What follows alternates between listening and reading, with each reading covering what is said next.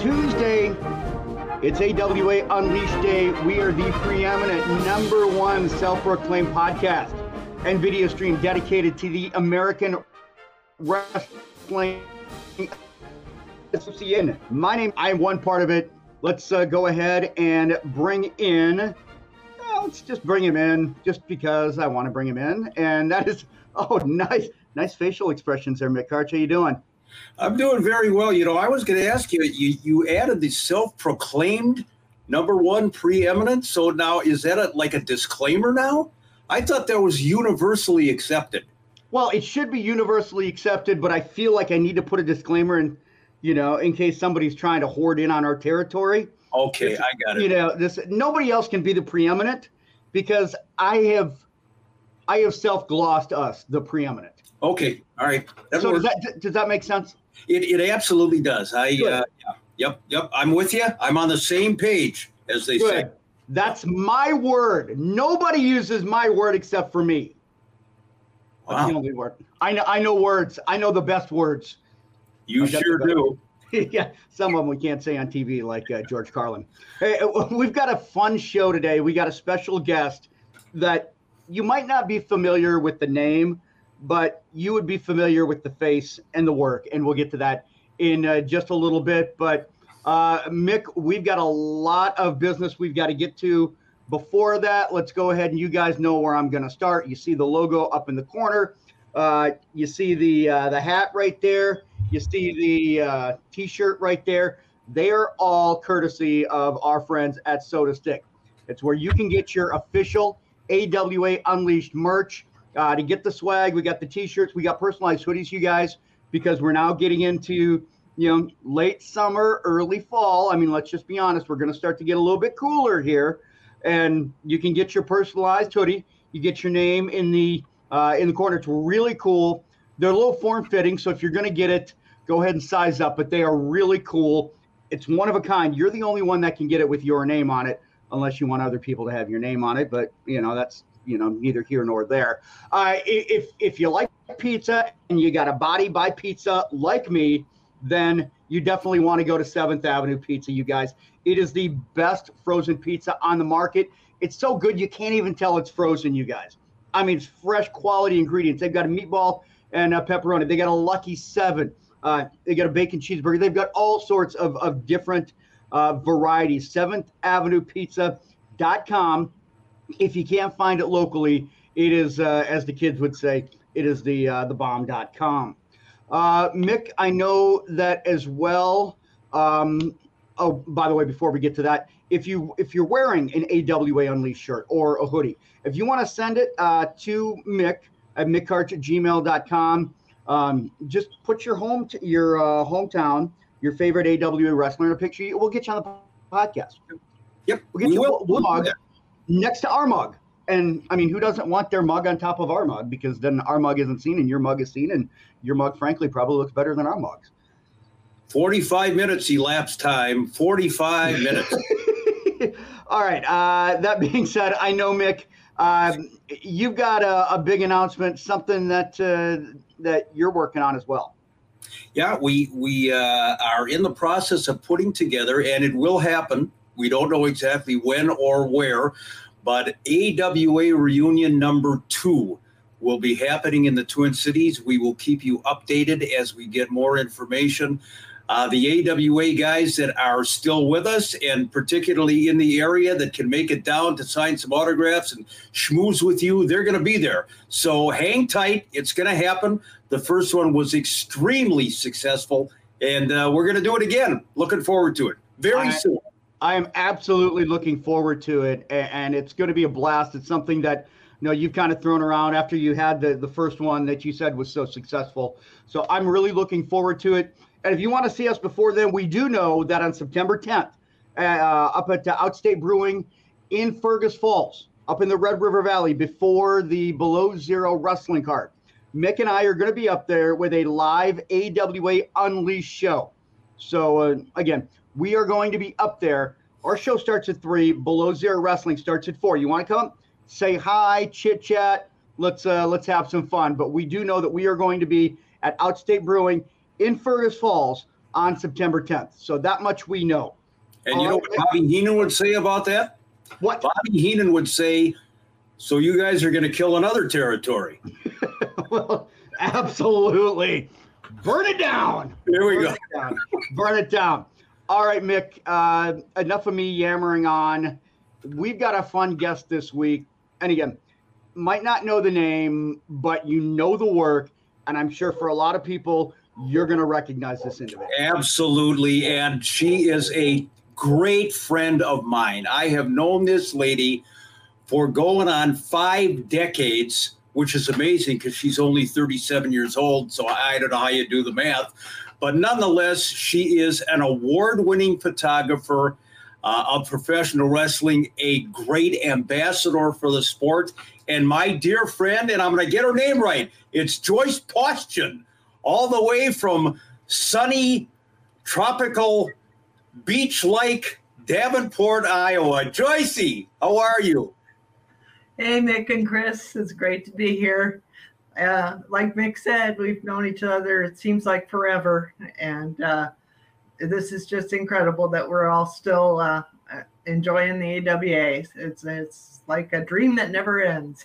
Just amazing. Just amazing. And Chris, I know that uh, just recently in Waterloo, you had the opportunity to meet Joyce for the very first time. The cool thing about this was that when I went there, and you were like, "Hey, you know, I'm gonna, you know, introduce you to some of my, you know, some of my friends, including my friend Joyce." I I met her. She was so approachable, just so friendly, and then you start to see, I'm like, she's pretty much everywhere. Like anywhere that something big was happening, she was there, and I mean, she was in the middle of it.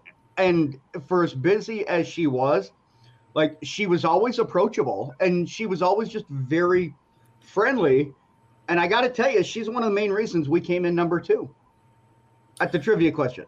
You're absolutely right. Yes. Let's not forget yes. about that. No, no, no. We we had several people that tried to undermine our efforts in the trivia contest. Uh, you know, certainly Woody Perkins, uh, with with all the his wrestling knowledge, uh, kept interjecting the wrong. Yeah, you couldn't you couldn't get him to be quiet. I, am No. like Woody, pipe down now, pipe down. But uh, Joyce is great and uh, a, great history in the business. So, Chris, why don't you kick it off? Yeah, and for those that later on, we're gonna have some treats for you that that are watching on YouTube because we're gonna have some of the. Well, you're gonna see what we're talking about. I don't, I don't want to quite give it away, but we've got. You guys are gonna be blown away by what you're gonna see later on. Uh, first of all, Joyce, like all of us, I, I mean, we were hooked on wrestling in some way, shape, or form. I mean, when it came to you, you were a fan first. So how did you get interested and hooked on wrestling? Uh, well, it's uh, kind of interesting that I got interested and stayed, but uh, I was about 10 years old and I saw it by accident on TV. No one in my family ever watched wrestling or knew anything about it. And uh, I saw it one Saturday night and I loved it immediately. I loved the good versus evil. I loved the people uh, in the interviews screaming and Mad Dog Vachon in particular, I thought was really cool, and uh, that that was the kind of weird kid I was, and uh, I I started watching it regularly, and my parents never let me forget that this is just a passing fad. She'll she'll grow out of it. She'll grow out of it, and they never did, and so. God bless their souls. Uh, they, I, I think they finally have accepted. I'm, I'm not going to quit watching. That you know, and that's so true for all of us, Joyce. You know, the, the parents and the grandparents said this is going to be a passing fad. You'll get Yeah. over it. And you know, they told me you won't make any money in the business ever. In that, ca- you know, sense, I, I can't argue with them. Uh, but but but did they ever tell you you'd cost people money? That conversation never came up. But, but at any rate, uh, Joyce, I mentioned that you are, of course, uh, in Davenport and back in the AWA in the territory days. Davenport was one of the stops, the Quad Cities area. Uh, regular stops for the AWA. Talk a little bit about that, the, the the towns that were involved, the venues, and so forth. Yes, that's right. Uh, back in the early days of the AWA, uh, there were really uh, it really was focused um, mainly in the central Midwest. Uh, they weren't on the East Coast or West Coast so much, and uh, most of the the uh, circuit was through driving, and so they would try to go mostly Illinois, Iowa, Wisconsin, and Minnesota, and we were right in the heart of that in the Quad Cities, being Moline, Davenport, um, Bettendorf, and East Moline. Uh, and uh, so it's it's sometimes it's the Quad Cities, sometimes it's the Quint Cities. We don't know. anyway, uh, anyway, Moline's Wharton Field House goes way back. Uh, since that was across the river, my parents would never take me there because uh, even though it was only like 10 miles away from my house, we couldn't go there because it was across the river and you'd have to cross the bridge in order to get there. But in, the summer, in the summertime, it would come to the outdoor stadium in Davenport. And that was only a few miles from our house, uh, just downtown. And we would go there for ball games. So uh, my, my parents couldn't say, well, we can't go there. Uh, but they uh, so my mom took me for one of my birthdays and we uh, uh, she hated it i loved it um, and from that point on uh, i got my sister to take me until until i was old enough to be on my own but still they would only until i was allowed to drive uh, they would just drop me off and pick me up. So well I, I appreciate the resolve to like hey, this is what I want to do. I'm, I'm going to do it. I'm going to be a yeah. fan. You know, it doesn't matter what everybody else thinks. Oh, I look, I looked, I counted down the days till, till the next card. And they, and in those days they ran the towns almost every three weeks. Uh, I know like Minneapolis, they would run every, almost every week, but uh, Davenport, they would run every three weeks. And the interesting thing about Davenport was that Don Markson, our promoter, was uh, Verne Gagne's brother-in-law. So, yes. Uh, yeah. So, so he uh, had a connection there, and they, uh, uh, I, I, got to know many of the Marksons quite well. They lived in town here, and uh, their daughters would sell the programs at the show, and his wife would sell the tickets, and uh, uh, it was, it was just great. Great stuff. Great stuff. And, and, you know, somewhere along the line in those early years before you started doing this professionally, you unfortunately got yourself involved in something called the Bockwinkel Brigade. Now I've heard of it. I don't know all about it. I, you know, it's kind of notorious, but explain how you happened to trip into that manhole. Well, this is a family show, you guys. It's a family show. Uh, well, back in the day, they had uh, a lot of newsstands, you know, where you could buy your wrestling magazines. Maybe five or six that uh, were out would be out there each month, at least down here anyway. And uh, I was always looking for uh, covers that had to do with. Uh, it would be uh, the one I first purchased was Crusher and Red Bastien. I think Wrestling Monthly of February of '72, I believe.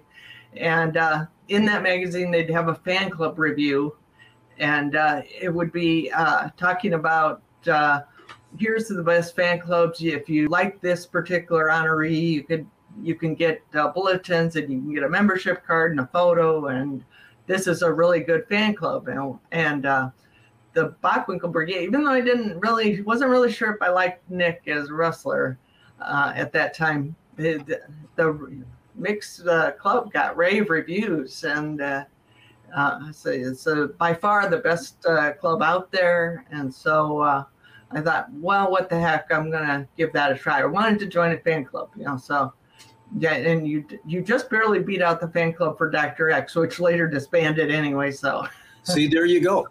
there so, you go. So I mean, was, was, that, was that was that your first interaction with Mick then? Was that your first yeah. interaction like with Mick? Yes, I was, was the back, 14 okay. years old.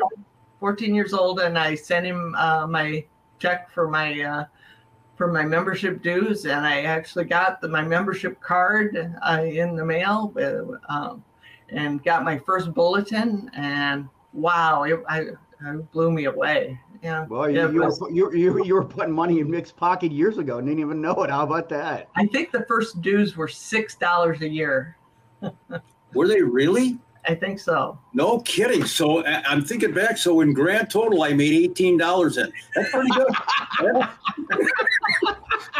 you know, and thanks to Nick and Darlene, you know, they they tipped it a little bit, and so uh, they, gave, they gave you the other twelve. They did. Uh, Joyce, you know, looking back on that era, not only with Nick, but arguably that was the best era in the AWA. You know, uh, nostalgically, you can go back to the '60s, but I'm telling you, that roster in the 1970s beyond belief. Mm-hmm. Talk about that a little bit yeah, it, it, I look back on that, and you know, even though I often wish that I would have been yeah, uh, around in the 60s to see some of those names, the 70s, I don't think you could beat it. I mean, you had your Heenan family, which was uh, Nick Bockwinkel, Ray Stevens, and of course, Bobby Heenan, the incomparable Bobby Heenan.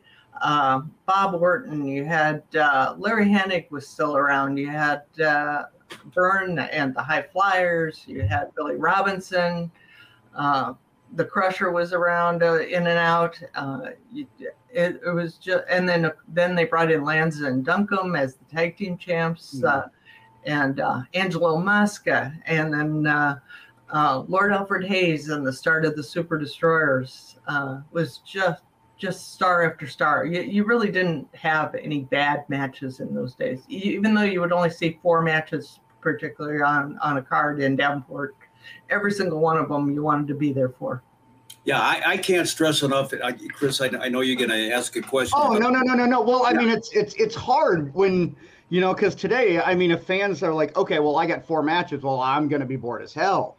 But back then, like you could have these longer matches with the bigger stars and they would keep fans attention. It's so hard to keep fans attention and keep them engaged the way that these big superstars and these wrestlers back in the 70s could. Yeah that's right. They were uh, typical matches were at least 20 minutes uh, yeah. in the openers and then 45 minutes for the one before the main event and the main event would go um, you know an hour typically and what was so great about those guys is they could tell the story so well just nick would spend five ten minutes just stalling and pointing out things with the referee and uh, step and mm-hmm. bobby would step out of the ring and then step back in and, and point something out and the fans were just riled up to the point of, come on, come on, get him in the ring, get him, in, you know, and and it, we weren't yelling, uh, come on, boring, you know, we were yelling, uh, this, you, you really wanted them to get their due for for. It, it, it was called psychology, something that uh, you know is is sadly missing. You know, even 20 years ago, Nick was already kind of lamenting that it was now crash TV yeah. You know, where you got to get boom, boom, boom. Let's go to this match, this match, two minutes, three minutes. Let's, you know, so a, a totally, totally uh, different era. It was. It was. Yeah. Uh, I just feel very lucky that I was a part of it. You know. Yes. Yeah. So, uh, like most fans here, Joyce, you know, we start taking pictures and we take pictures for fun, but you have now made that a career like how did you make the transition from being the casual amateur photographer and a fan into actually like getting in and, and being like the a professional photographer well, that that professional part is kind of uh, sort of like your preeminent podcast. It's self-proclaimed. Oh my God! Just take the damn compliment. Jeez. So, anyway, uh, I did start taking pictures for fun, and uh, I, uh, and from my ringside seat uh, because I wanted them for my collection, and I got better and better at it, and learned where how to anticipate some of the moves and and how to frame some of the pictures uh, and uh, um, encountered Jim Melby of the um, Wrestling News and he said, "Hey, your pictures are pretty good. You know, if you get some good ones, send them our way." Uh, never mentioned anything about pay or which of course not. Why would they do that? Well, we'll put your name down and, and you'll have your name in the magazines. Uh, yeah, that's a good idea. So I sent them in uh, when i'd get a good shot, and um, sometimes they would publish them, sometimes they wouldn't. But uh, I I was always just thrilled enough to have my name in print in the in the uh, magazines, and uh, uh, then as I went on, a lot of these things I went to, uh, like for instance, the Hall of Fame event that we uh, just met at. Uh, I was the one that was going to these from the beginning, and I was the only one that had the pictures. So they said, "How'd you like to be our official photographer?" and, so, and, so you just yeah, because I because that kind of leads me into the next thing about Cauliflower Alley and the the Hall of Fame. Like, so you just kind of stumbled into that. That wasn't like something that you were like, "Hey, I, I want to do this." Did they just came to you and were like, "They came to hey, me. We, we, right. we like what you do. Would you just mind kind of doing this for us?" Right. Uh, yeah. That, I mean, back, hard to believe when you look at some of the CAC events nowadays when you see 25 photographers up there taking pictures at, uh, when somebody gets an award. But believe it or not, in some of the early CAC days, when they first started letting fans in, um, they didn't have official photographers. And so I was ta- up there taking pictures anyway. And they said, um, be sure you send those into the year newsletter because you know we need some pictures in there. Uh, Karl Lauer was the one that actually approached me there and said uh, we need your pictures, and uh, um, then the the guy that was running the running the newsletter he'd say, "Do you have any pictures of this guy? Do you have any pictures of that guy? We need the we're going to do a story on this one. Do you have any pictures?" And they'd reach out, and and to be fair, there were a couple of other guys taking pictures as well uh, at the CAC. So I would uh, unlike the uh, Waterloo event, there were there were multiple photographers that would contribute to the year. But uh, yeah, I enjoyed it, and uh, I was happy to share my photos and, and get them out there. And uh, uh, but again, mostly I was doing it for my own memories. So and that and that's really cool that people came to you based on the quality of your work, and they're like, "Hey, would you mind sending us these pictures?" And I mean there are people that have to ask for those positions and, and they just they came to you after the fact. I, I mean that's that's a hard thing for people to do nowadays. I, I just yeah. you know because so many so many people want that and the funny thing in the AWA, you know, is I, I also collected autographs over the years, and I want because I want it was a great way to meet the guys, and uh, they usually had a hard time saying no to a female. They would I I, I don't know why that was, but uh, uh, if a guy came up, they'd often say, "Nah, I don't want to sign you right now," or but if I would ask, usually, oh, all right, you know. And then they'd and then uh, usually they'd say, "Where'd you get that photo?" And uh, I said, I took that photo. It's you here. Can I get a copy of that? You know, typically, and so um, a lot. That was how I got a lot of the guys to start posing for me in the ring because they were they uh, wanted pictures of themselves. They, they didn't have uh, like the WWE photographers uh, following them around where they would be, be able to do all kinds of promotional shots. They, they were on their own and they were dependent on the fans to give them photos. And, and I know at least one wrestler who uh, copied some of my pictures and sold them and for his own autograph show. So, which is fine. I mean, yeah, I, it's, uh, I considered it an honor. You know, uh, Joyce, you, you talked about kind of that in with the guys back then where they were, you know, you'd ask for the autograph, they'd see the picture, hey, you know, can you make me a copy? We came from an era where, you know, the kayfabe era, where it wasn't real easy to get up close and personal with the guys. Um, and you had to have some kind of a connection, some kind of an in. And that was kind of our, you know, that, that was a, a, a crowning glory for us, you know, whether it was Nick or Bobby Heenan or whoever back in the day to be able to say, hey, yeah, this guy knows me. Oh, you know, he'll get us into the building. He's my friend. Talk about some of the guys that you had a, a more – close, more personal relationship than others. Well, the funny thing is, you're you're right. I did not know about. I mean, I, I knew there was some kind of scripted uh, uh, level to to wrestling, but I didn't really know about just how scripted it was or how. Um, I didn't know about kayfabe. So, um, but Nick, um, I thought with joining the fan club and mentioning your name, I thought that would really get me in, but I didn't realize Nick had this persona of I don't talk to fans and I'm cool and I'm arrogant and if you could approach me in the in the uh, arena, I'm not going to be nice to you at all. And that included me. He, he was he was very rude to me sometimes. Unlike other times when he was only slightly rude. I didn't know there was. I didn't know there was a Bockwinkel rude scale. yeah, Oh yeah. yeah, there it is.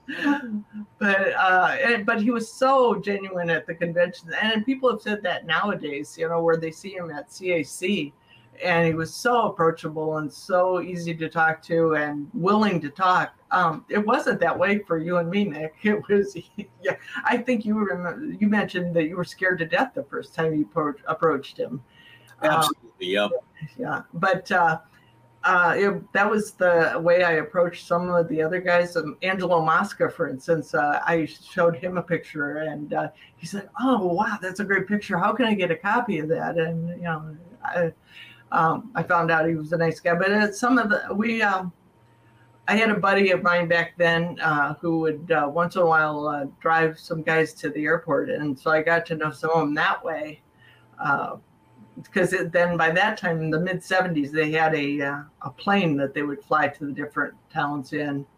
Uh, so we uh, was lucky enough to get to know uh, uh, Lord Alfred Hayes uh, and at the time Super Destroyer Mark II well and also Mark One Don Jardine and Mark II who I've known almost as long as Mick now. Uh, I still know him as Sergeant Slaughter, but uh, we still laugh about that because uh, uh Alfred would uh, try to kayfabe and call him, uh, not call him Bob, you know, so he would call him Matthew, Matthew. Matthew because that was his kayfabe name was Matt Burns, you know, and and he, I see you shaking your head there, Mick. Like, oh my God, no. Darned if he didn't tell me later uh, that he said, you know, Alfred called me Matthew my entire life. he said I, they would just get so used to calling each other that he'd, he'd call him up and he'd say, you know, man, Matthew, hello, Matthew.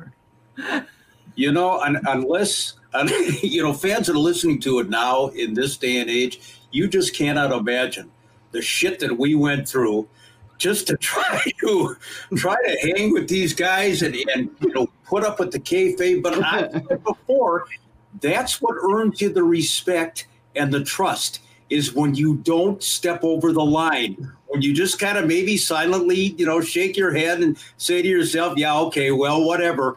But as long as you kept your mouth shut, and as long as you went along with what they were doing, they finally accepted you.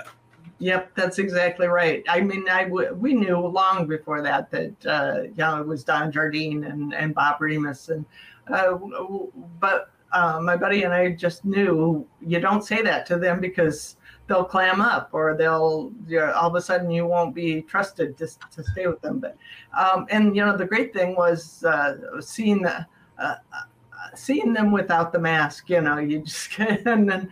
Um, the funny thing I always got a kick out of uh, driving them in the car and and uh, seeing them put the mask on about uh, you know a mile and a half before you get to the arena. So that like this guy rides around wearing a mask all the time. Was there was there ever a time, Joyce, where you felt like you wanted to maybe I don't want to say cross the line, but maybe you wanted to ask a question that you thought might have been a little uh, you know, a little risky, but you kind of had to, to, hold back?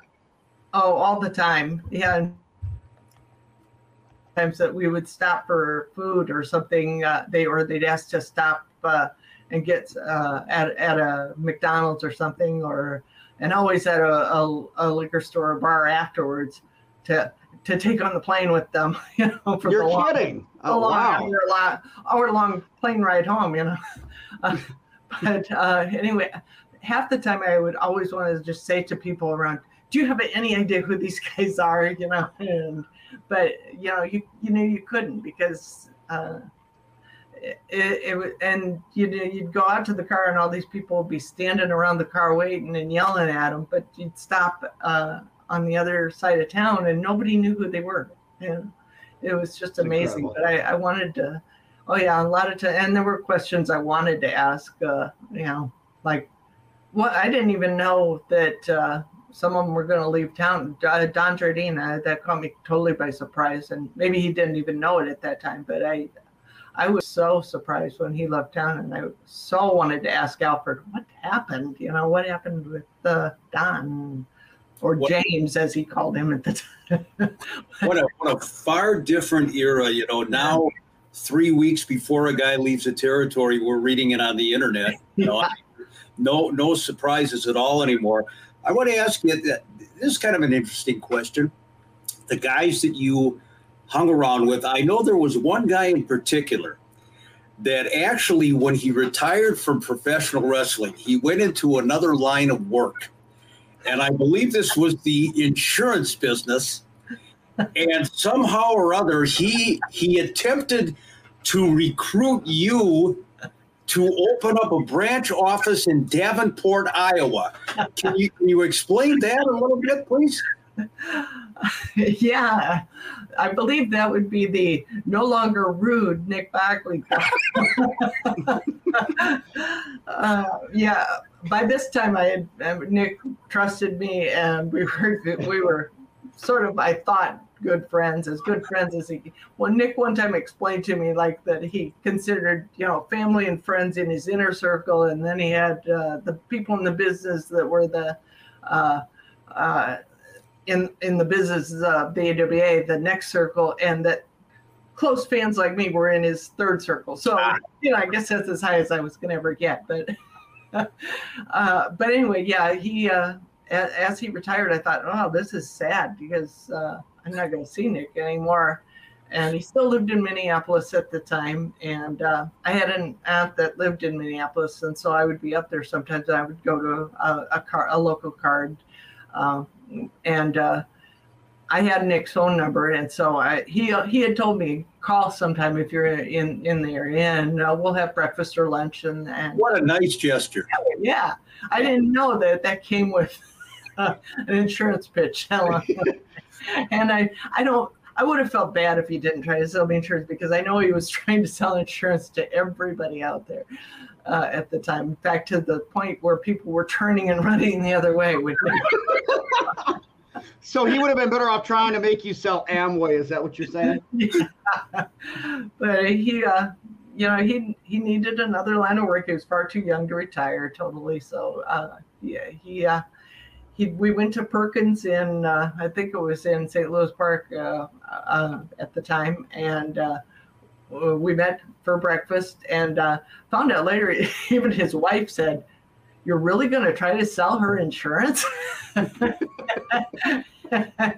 he said, But, you know, they tell you in insurance school, you know, to just consider anybody in your life a potential client you know that's how you that's how you grow your business and so uh, I still have my notes from uh, uh, that he wrote out for me, uh, that uh, explaining all the benefits of uh, why I should be buying whole life insurance from him, and and then come to find out, you know, since I was lived in Iowa, he wasn't he was only really licensed to sell in Minnesota. So, so but he did say to me and Mick can do it better than I can, but he can. Uh, uh, Joycey, uh, you know, if uh, if it was worth my while, I could uh, get my license in Iowa.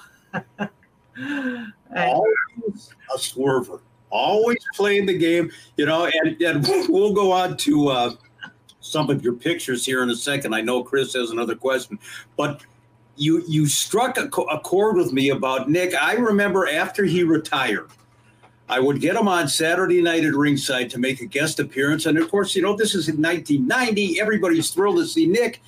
And it was a five minute segment. And Nick would always say to me ahead of time, Will we have any time to talk about my business? I said, Sure, Nick. You know, about the last minute or so, give your business a plug. Well, no sooner did I introduce the guy Rick, how are you doing? Well, uh, uh, Mickey, my boy, I'm at the Leneve Financial Group, and and and that was it. And then about the last 40 seconds, you would talk about Mad Dog Vachon.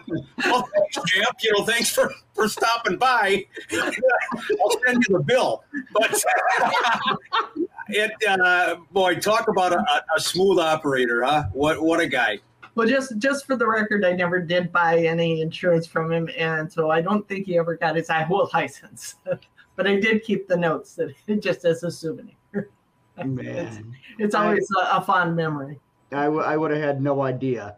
Uh, I, I know that you're a big fan. I mean, there's no question about that. And when we look behind you, we see that there are, and I'm going to actually bring you in the solo layout, even though I'm talking. Uh, I can see all of the programs behind you, and I see the mask, and I mean, there's just a, a whole bunch of memorabilia. Did I read that right? That you actually had a television station in Davenport that came and did a feature on you? Yes, that's correct. Um, I um, this is actually just a small portion of my collection that I brought up for this occasion. Um, I actually have it in the basement of our house, uh, and uh, my husband's a gem in that he, you know, just uh, tolerates my wrestling. Not only tolerates, but helps support my wrestling uh, obsession. Everybody needs a, everybody needs a spouse that uh, yeah. can, can enable them. Uh, but uh, anyway, uh, yeah, I uh, th- our newspaper at, at the time, the Quad City Times, put out a, a plea for anybody that has kind of a fun co- collection. They'd like to do a story on them, and uh, I hemmed and hawed about it for a long time because you know you, you never know what kind of weird the letters you're going to get when you put your wrestling collection out there and especially when you're a female and you, you don't know what kind of people you're going to find out about. I mean, you're you're asking for a whole bunch of crazies to yeah to kind of you know God knows what. But I also thought, well, I hate keeping it hidden all the time, and I've spent a long time at this, and I I think I have somewhat of an interesting story to people, and you know there are still a lot of wrestling fans around the Quad Cities, so. Um, so I, I finally sent it in, and, I, and there was no guarantee that they were going to do the story. So I sent it in and said, I have this professional wrestling collection. I've been watching it for 35 years, and uh, I, I, collect all this stuff. And I and I sent some photos in. Um, and the gal that did it was the reporter on it. She was she went crazy. She said, "This is fantastic. This is this is beyond amazing. Uh, I, you know, how soon can we come over?" And so they did. They ended up running a story on it. I was very happy with how it came out.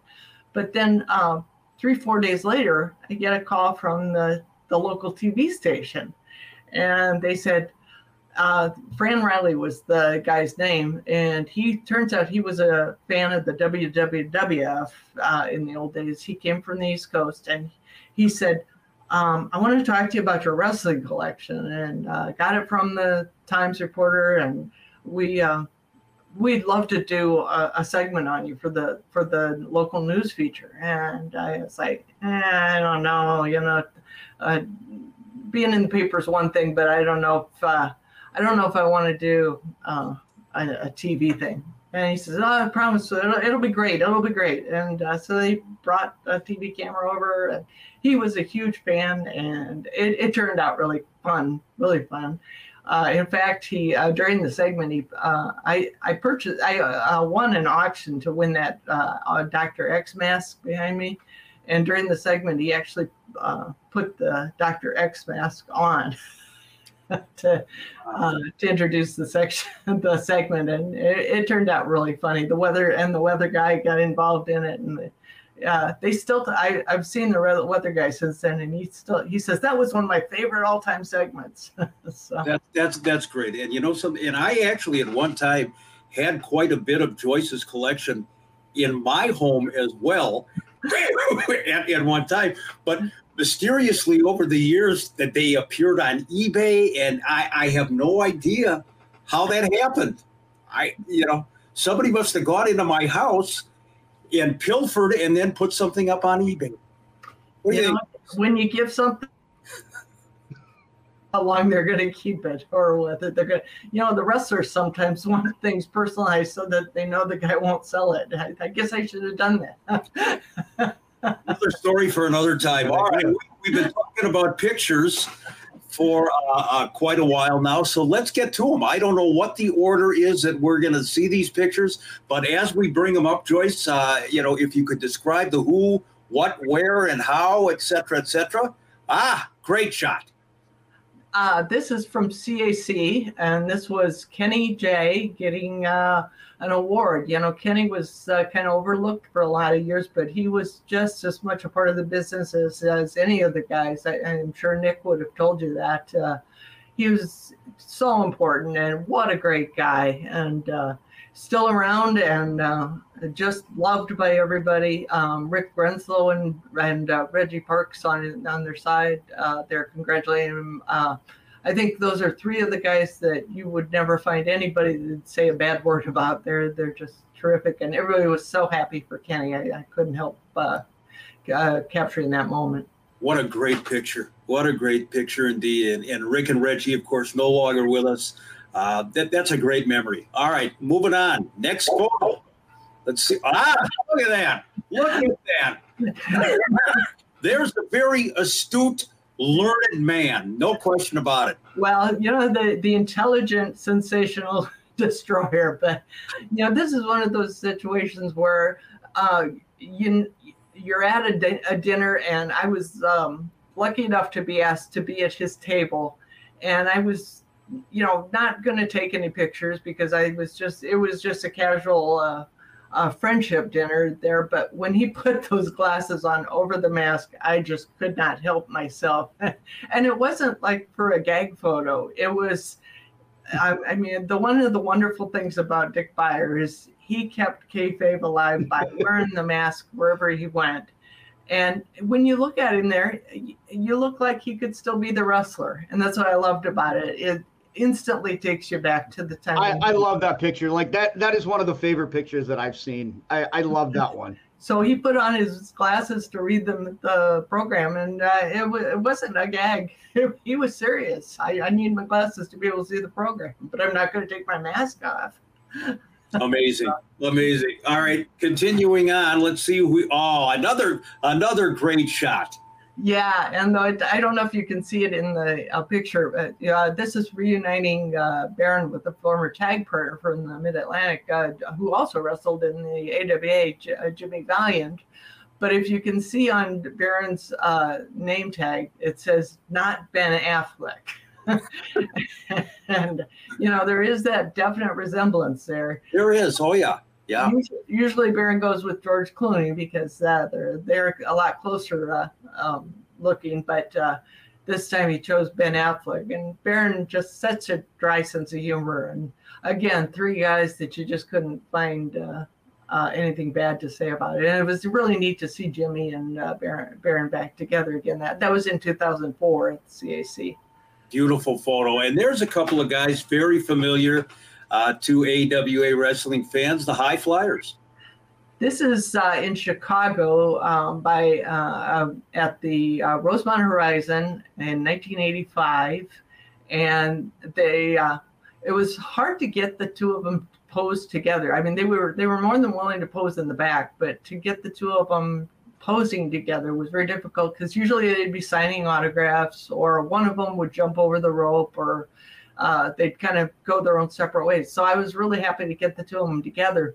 This was actually after the match when they had won, and they were going against uh, Kendo Nagasaki and Mr. Saito. And oh, gosh, uh, unfortunately, uh, the, with it on uh, being a smaller photo there, um, I don't know if you can see it, but if you look really close on uh, the left side of Greg's stomach, you can see that there's green mist uh, going down his stomach where at the beginning of the match, you know, Kendo Nagasaki uh, uh, blows the, the green mist out. And uh, at one point during the match, Greg had it all over his stomach, but luckily most of it had worn off by here. Yeah, let, us be clear. Greg didn't do that on purpose himself. He didn't you know, go into the ring with green mist on. It was because of Kendo Nagasaki. oh man, way to way to ruin the illusion for me, Nick. Right, let's, let's uh, move ahead. Another photo coming up. Ah, Joycey. Could, couldn't you know that's what I love about it. That was from Rockford, Illinois, and I, you know, that belt was huge. And if you saw it on some of the other guys that wore it, it just to me didn't look as as great as it ever did on Nick Bockwinkel. Uh, he and I love the background in Rockford because they've got that uh, uh, that banner that looks like a peacock in the background that and it just made a great backdrop for photos. But nick knew exactly how to pose. He knew i was out there taking photos of him. And uh, he posed to be like a champion and the ultimate confident champion. And, and uh, great. So I just want to ask you this, Joyce, before we get to our next one. Like, when you're out there, do you tell guys beforehand, like, "Hey, I'm going to be here. I want you to give me such and such a pose or uh, did, did you have that communication with them or was all of this just like just like happenstance? Did oh this was all happenstance. No i mean i don't recall any photographers being allowed in the in the dressing area at that time or having access to any of the guys uh, um, i that was that would be rare. Um, okay. uh, there was one time when nick uh, and I have a, I didn't bring it, but uh, there's a famous picture of that I took of him with the belt where he's got a blue shirt on that's got the uh, embroidery up here, and he asked me if uh, if I could take a picture of him wearing that because his wife had done the embroidery on it, and uh, he ended up keeping that and giving that to her with him holding the belt, and that, so I. But um, no, it would have to be something that the wrestler themselves asked for. I, I had no access. I just shot and hoped for what I could get. I was doing it for the the magazines, uh, and they really didn't know ahead of time what what they were. They usually got the photos and then wrote the story around the, the exactly. photos or tried to match the photos up with oh, wow. okay. the stories they would get. Uh, so it, it was not near as organized as it is today. Okay, I, I was just curious how that. Yeah, uh, how that good question. Worked. Good question. Oh, there he is. There's the, the the man, the myth, the legend, the man that made Milwaukee famous. Yeah, the Crusher. Now, this was uh, in, uh, Ma- they had expanded to Madison, Wisconsin by this time. Uh, and, you know, I, I, I, guess I didn't mention that Davenport stopped running uh, around 79 because the crowd crowds were down and they moved, started moving. So I was having to travel to Rockford and Wisconsin to get to wrestling. But anyway, uh, that was uh, toward the end of Crusher's career and in the ring, but you know, fans still loved him. Absolutely. And my favorite thing about that is that when he grabbed a tried to grab a chair, most of the time you grab a chair and it's a folding chair. You take a look at that chair. That that that would do some damage if you got it. Yeah, that was the the way they in their high school they had uh, uh, solid chairs that didn't fold up. So. AWA Hall of Famer, you know, legend, whatever. We go from one crusher to another crusher. This one just slightly larger than our previous crusher. There's Big Jerry. Yeah, it's funny you mentioned that because he was going against Crusher that night in Rockford. I, you know, probably uh, uh, some uh, gimmick of who could continue to use the name Crusher. And, yeah. Uh, but uh, the the amazing thing about Jerry Blackwell was how agile he was, and what a nice guy he was too. You know, he just had that southern charm about him, and uh, uh, he would pose for pictures. And Baron has a great story about um, Jerry Blackwell, and and kind of speaks to maybe how he got so big. But he said uh, said uh, you know that burger place down the street on uh, Main Street there? I really love their burgers. And he says, he, he says, oh, really? What's so special about? Oh, they're nice and greasy. so, That's good. God love him. He loved his burgers. oh, he, yeah, he loved his burgers and his candy and everything else. Uh, another just a, a terrific talent. Man, was Jerry Blackwell to me one of the greatest and most underrated AWA stars ever. Yeah, I loved and I loved the uh, the the feud with the Sheik where they would call him Jerry Fatwell. You know, oh, you could never get away with that nowadays. You know, but no, no, no, absolutely not. All right. Wow, there he is. Here's our friend, the late great Joe Laurinaitis. Where was this one? This is also in Rockford, um, and it was shortly after they that that was the first time I saw the new AWA tag belts and uh, so I was looking to get a picture of it. And I love here how they're the um, uh, eye makeup had really advanced. Yeah.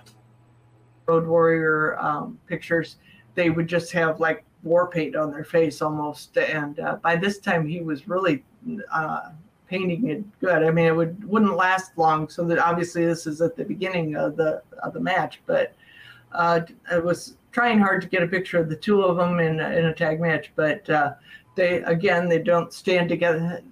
Part of what uh, Chris was saying, if you only you could have gotten a hold of them and said, okay, while you have the belts on, stand together, you know, but no, they were just getting ready for the match. And, And, look at that of Hawk. My God, know- put together. Yeah, look at those muscles. I mean, he's uh, pushing down on the ropes and just showing those those guns there.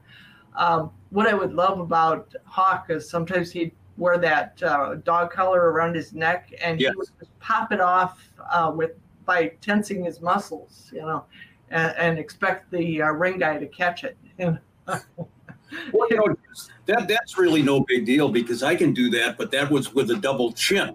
I could pop the dog collar. It had nothing to do with any muscle or anything else. Yeah, I, I believe they call that uh, from the XL to a double XL move.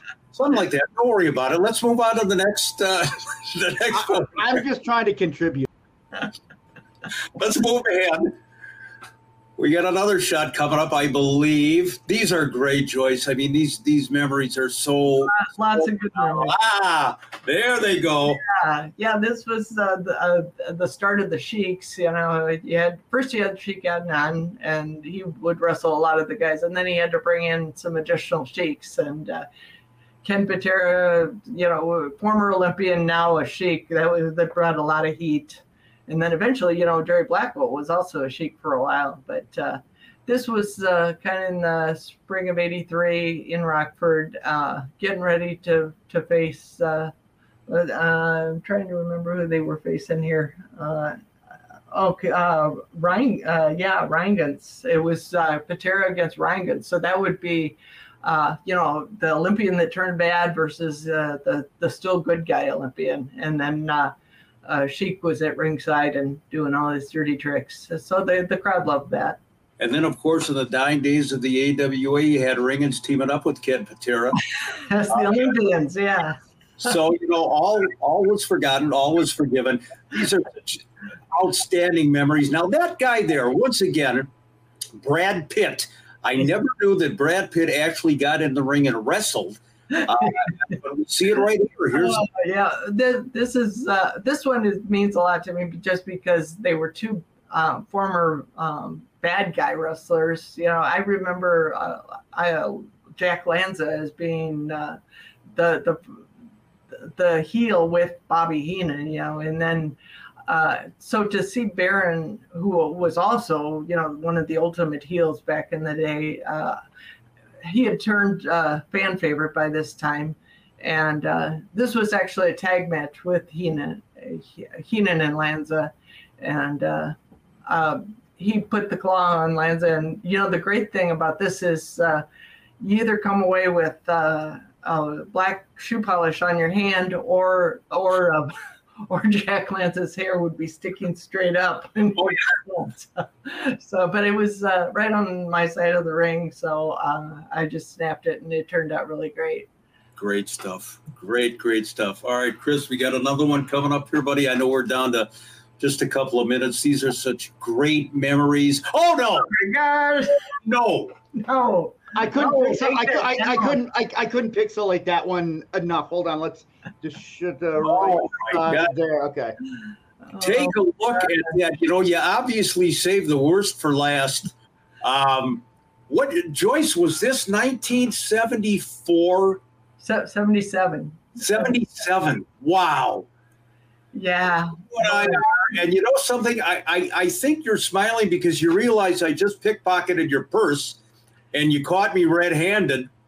Uh, I, I, or, I either am thinking this guy is really full of it, or, or, or it's I. Wow, this guy is so cool. Uh, I, I gotta get to, gotta get uh, on the inner circle of this guy. No, it's got to be the first. Got to be the And first. I'm, I'm still working, still working on that.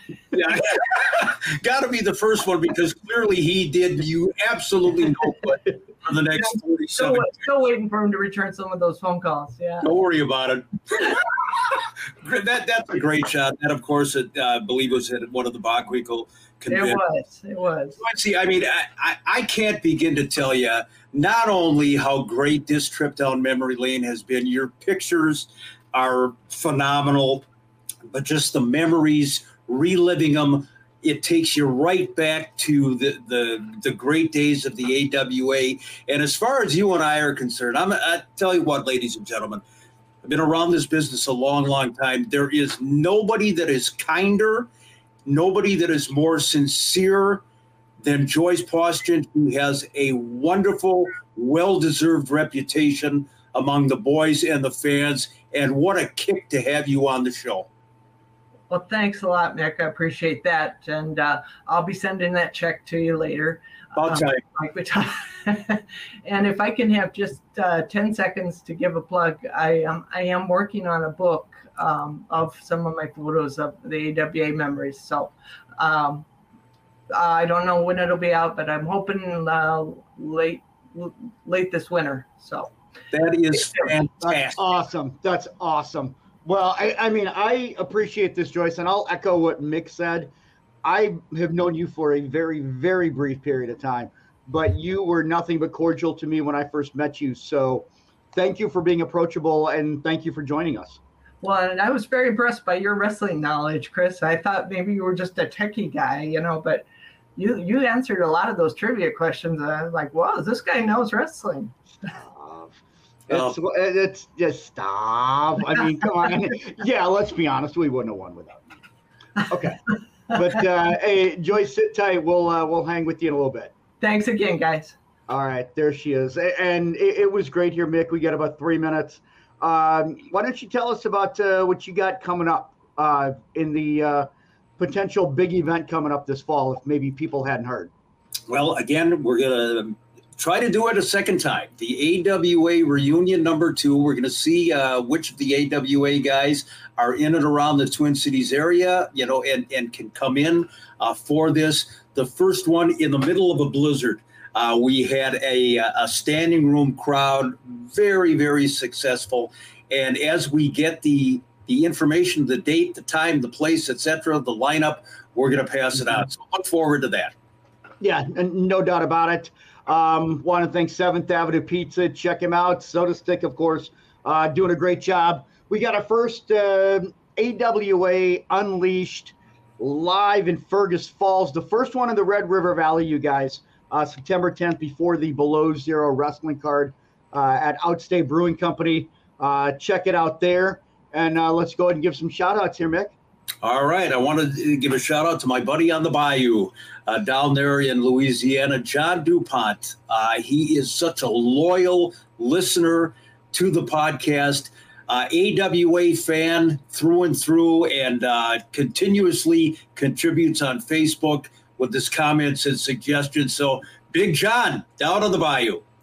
And uh, I'm going to thank uh, Brad Morrison uh, at the Brad Morrison on Twitter. Uh, always retweets, always likes, uh, always asking questions. So appreciate all the support. If you have not joined our AWA Unleashed fans page, go to it on Facebook, AWA Unleashed fans. It's specifically for the podcast. So hit it up. Uh, Jeremy and Brian do a great job with it. Uh, I think it was Brian's brainchild. He came to us, and we're like, absolutely, if you want to do it. And uh, it's been great. So uh, we got a lot of things going on, and uh, got something big planned for next week. Hopefully, you guys have been uh, enjoying it. Rate, review, subscribe, YouTube, Pandora, Spotify, MySpace, wherever you get it. And uh, just add us as uh, one of your eight friends on MySpace, and uh, we'll be okay. So, uh, that being said, man, this was this was fun, Mick. Always, always a fun day. Good stuff. Love Joyce Paustian and uh, love our fans, our listeners, our viewers. We hope you have a good week.